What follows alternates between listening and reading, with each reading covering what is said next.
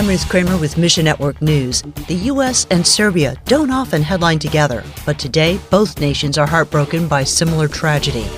Then a new report puts numbers behind struggling health care in Africa. We'll unpack that story for you in just a few moments. First, United States politicians are lobbying for more gun control in the wake of Saturday's mall shooting in Texas that left nine people dead, including the gunman. Meanwhile, protesters are filling the streets in Serbia calling for government change. Two mass shootings last week in Serbia left 17 people dead and 21 wounded.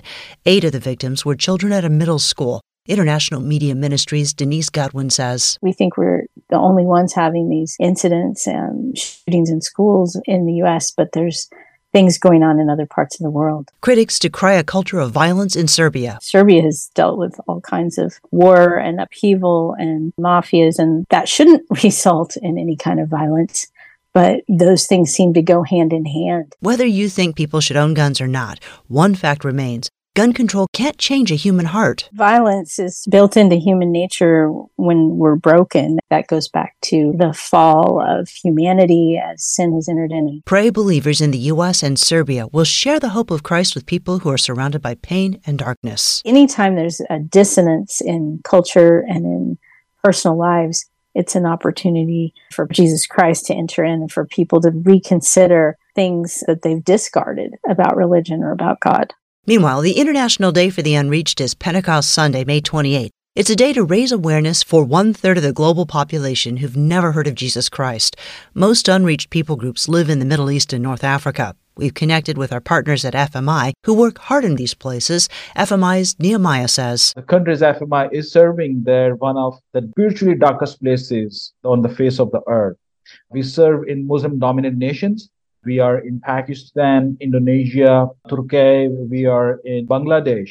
We are serving in Kenya, which is not really a Muslim country, but we are in Kenya because we see that Islam is storming this African nation. And we are there because Kenya is on the base of Horn of Africa so we can reach out to Muslim nations from Kenya. Pakistan, Bangladesh, and Turkey in particular are 99% unreached.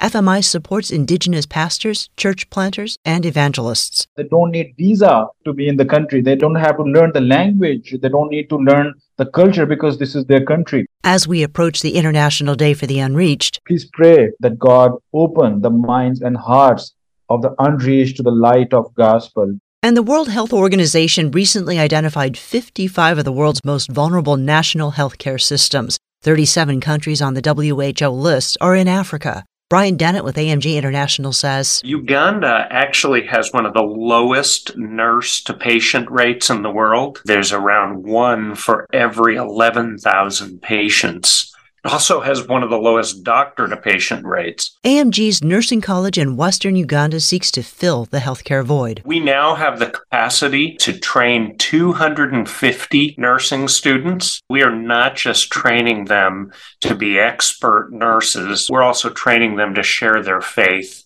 at a time when people really need hope. The school uses top of the line equipment like electronic dummy patients. A Christ centered curriculum prepares students to follow in the footsteps of the great physician. One recent graduate overcame several trials to fulfill a God given calling. We met a young man who was a sponsored child from very, very tough family situation. He had dreamed ever since he was a young boy of being a health professional. Support from people like you make it possible. Find your place in this story at missionnews.org. Thanks for listening to Mission Network News, a daily news service of One Way Ministries. This month, Slavic Gospel Association is making available the free book Much Prayer, Much Power by Peter Deyneka Sr., founder of the ministry. It's a testimony to the powerful reality of prayer, which we hope will encourage your prayer life. Get your copy when you click on the banner ad at missionnews.org. That's missionnews.org. Ruth Kramer.